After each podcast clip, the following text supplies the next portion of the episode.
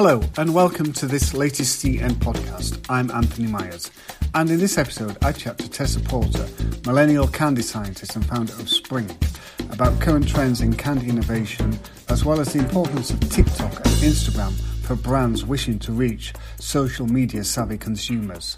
Take a listen. Okay, so Tessa, welcome to this um, Confectionery News podcast. Thank you. Thank you. I'm excited to meet you and to speak with you. Okay, I think, um, first of all, you have a fascinating background. Um, please tell listeners a little bit about yourself and, and your background in confectionery. Sure. So I studied um, food science throughout college, and I particularly studied food science around sugar crystallization um, for my master's degree. So I studied under Dr. Rich Hartel in, at UW Madison and like got really nerdy about spinning protons on sugar uh, molecules. And from there, I just really kind of got sucked into this candy science industry. The fact that there even is a candy um, I mean, obviously there's a candy industry, but like a candy science side of that um, just blows my mind. Right? It's like every five year old's dream to be a, a, candy scientist and get to create new candy. Um, so from there, I started my career at Ferrara Candy as a food scientist. Um, and then just quickly grew up within the R&D team there. You know, Ferrara has grown from a family company to the larger company that it is now and so it's been a little bit of you know like a lot of growth a little bit of growing pains a lot of growth from the beginning there um, of being a food scientist. I quickly then became manager of r&d and we grew that r&d team astronomically from from where it started. And so there i got to experience you know all types of confectionery from chocolate and non-chocolate and really fell in love with the non-chocolate space, the chewy candy, the fruity candy. Personally, that's something that I always reach to.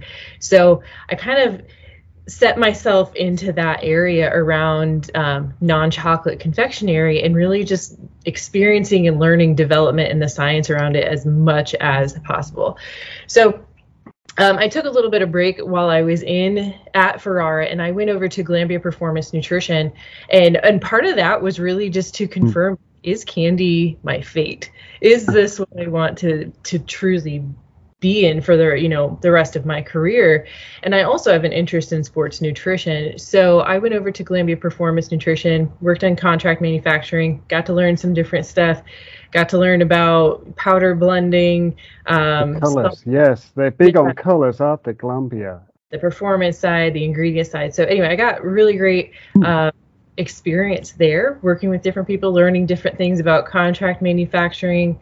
Um, and it also just solidified that candy is what I want to be in. and so uh, I had the great opportunity to come back to Ferrara when they integrated with the Nestle group under Ferrero, and yeah. that just opened up so many cool opportunities for innovation within that company. And it was just just such a cool thing to be able to um, come back lead the team through that integration and really create some cool things out of the new synergies that existed across the brands.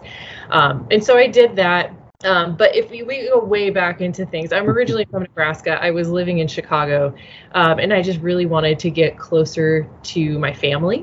Uh-huh. And you know, I started to have nieces and nephews, and they were growing up, and I and I love being an aunt. I love being a candy scientist, but I really love being an aunt.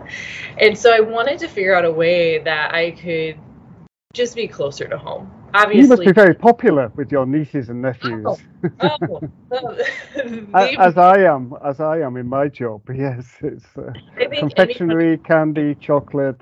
People just you and amazed at the, the, the job that you do when you get to do this kind of work. You know, it's uh, it is so fun, and you know it's so cool. My I come from a small town, and so my niece and nephew just think I'm a rock star. At least I like to think that they think I'm a rock star. Um, and like I'll go into their schools and we do some um, science classes with the elementary classes there mm-hmm. about using candy for their their chemistry class or their science class and talking about how we perceive taste with our eyes. I mean, they're in second, third, fourth grade. And so we get to do these really cool hands-on experiments and, and classes with them. And it's just always fun to go in and they get to be like that's my aunt. She makes candy. You're also here tessa to, to speak a little bit about the, the science behind hottest candy crazes but also i think um, i know it's very important to the confectionery industry in the us we're into september halloween's around the corner uh, what what are the autumn trends you you are picking up on do you think and that might then just seek into your you know your your work in as a candy scientist as well. Yeah. What, what are you picking up on? Absolutely. So um, at Sprink, so Sprink is a development company. We do manufacturing, working on manufacturing for candy, and with that, so we we contract out with people to do product development and help them write their formulas, their process designs, and so we're seeing the trends before they're hitting the market. Right? Mm. So we're in that front end side of the innovation where we're seeing what are people creating that haven't they haven't launched yet. Um, so for fall, I think with you know there's and there's also been a lot going on with the the candy shortage around Halloween candy, and so yes. like what are we going to do with without all the candy? So, just in what we've seen from our side in development, um, you know, things that were big throughout the summer are still big throughout the fall um, gummy is one that continues to grow. I, that one just always, uh, everyone is in gummy and it's not slowing down. And so brands that are not in gummy now are expanding into gummy. Brands that are in gummy are expanding into more gummy. And so it's just like gummies growing. And um, I always wonder like who's who's eating all of these gummies, but people are loving gummy. A lot of it. I just did a poll on LinkedIn not that long ago of who like where are you eating gummies? Majority is through nutraceutical. At least of the people in my network that were polled was through gummy vitamins and supplements um, but also just sharing gummy candy with your kids um, as a snack. Those were also players. So gummy continues to grow. Um, but what I'm seeing more on through, I'm going to mash a little bit up here between fall and social media. Please so do. I was going to ask you about social media next, so you just go ahead. We might just merge all of it into Absolutely. one set of, of things that are happening in in candy development. So we're seeing more of like people are really interested in in the visual effect of candy, and obviously that's not new. Everyone has always wanted their candy to be beautiful. That's it. We've heard a little bit. Uh, the, uh, as far as I know about this subject, Instagrammable colors, you know, Instagrammable uh, products, whatever it is. That's the big thing for the millennial Gen Z generation. Is that kind of what you're getting at yes. here? Yes, absolutely. Anything that is like boldly eye catching. So we've seen candy as art, um, whereas like maybe it's a charcuterie board or a snack board or a grazing table where you can arrange this beautifully colored candy in certain ways or um, like the some some people are doing like candy skewers or candy kebabs where you're but the main thing there like yeah we all we always wanted to taste great right? But the visual impact of that has been really important to just make it really eye catching really bold really attractive for social media. Wow okay and a little bit about TikTok. Now, you know, I, unless you're kind of under 25, 30, TikTok is, uh, I know a little bit about it. Um, I've kind of got the app, tried to use it, don't understand it. Uh, but I understand, you know, the candy, viral candy trends happening on that platform. What can you tell us about that? so I will admit I am also not a TikTok expert or have also tried to look at it but haven't gotten too deep into it. In full transparency i often hear about tiktok trends from my clients who are calling me saying hey this thing is about to take off or this thing is taking off. How do we create something that aligns with it that we can jump on this trend along with? So um, slime lickers is one. So things like slime lickers, the sour powder, and and we're seeing that go along with kind of this sour trend as well, mm-hmm. where um, um, or the customization where you control your serving, you control your amount, or you know how much can you yeah. handle of, of something. So I actually get the trends a lot through my clients at the very, very early stage where they're seeing things are starting to take off and they want to develop something within that. And again, it's all about the the visual appeal, getting a, a surprising response out of someone. So mm. whether surprising um, surprising textures is another one that I see as a trend of, you know, maybe it's a chewy candy that's freeze dried yeah. and it not only changes the visual appeal of it by puffing it up into like candy cereal, but it also changes the texture drastically. So instead of a chewy candy, you now have a crispy candy, but it still tastes like the candy mm. you started with.